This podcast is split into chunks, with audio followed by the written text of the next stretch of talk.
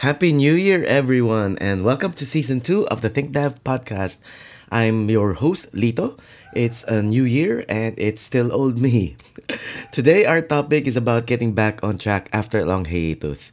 Whether it's due to a prolonged illness, a uh, career break, or a long holiday like the one that we just went through, or any other reason, getting back on track can seem like a daunting task. But fear not, because in this episode, we will cover steps you can take to help you make a smooth transition back to your routine.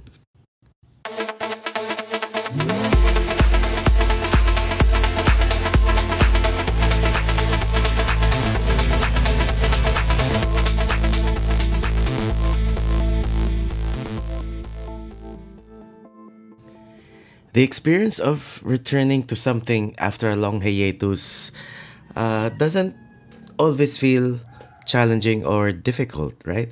Um, in fact, it can be it can vary depending on the individual and the circumstances um, involved. Some common emotions and feelings that people may experience that are positive after a long hiatus include excitement and satisfaction.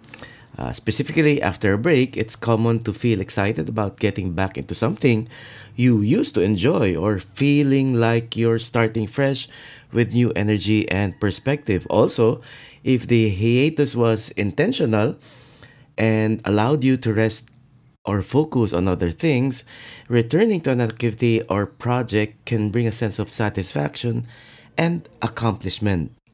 But those are not the feelings we refer to in this conversation. What we mean is the daunting task of facing or getting back to something we took a break from.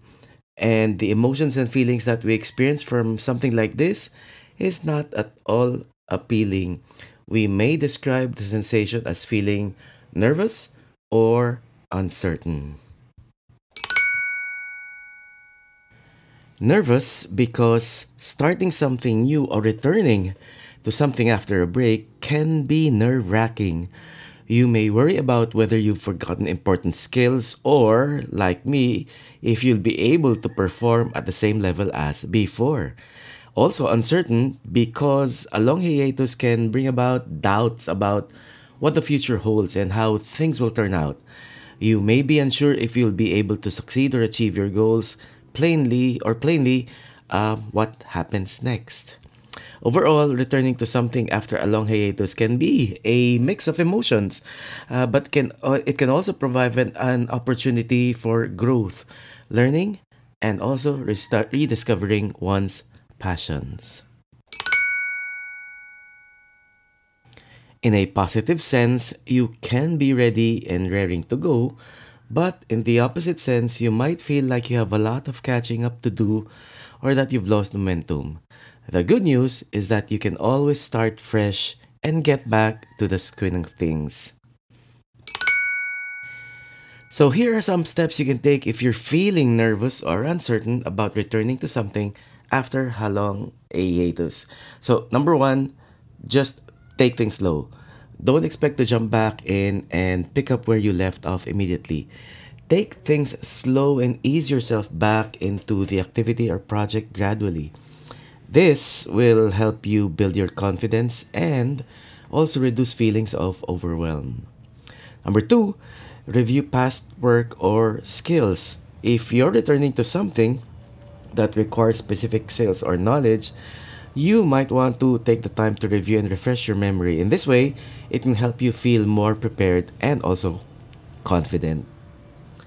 Number three, after a long hiatus, you might want to seek support. Don't be afraid to reach out to friends, family, or colleagues for support or advice. You may also consider finding a mentor or a coach who can help guide you through the process of getting back to the swing of things.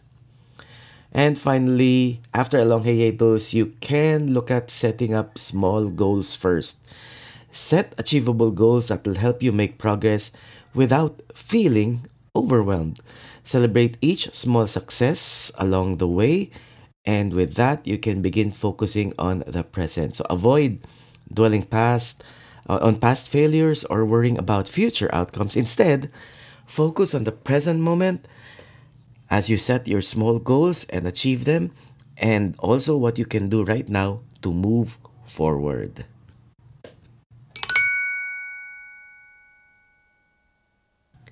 Remember, taking a break doesn't mean you've lost your skills or ability to succeed. It's natural to feel nervous or uncertain about returning to something after a long hiatus.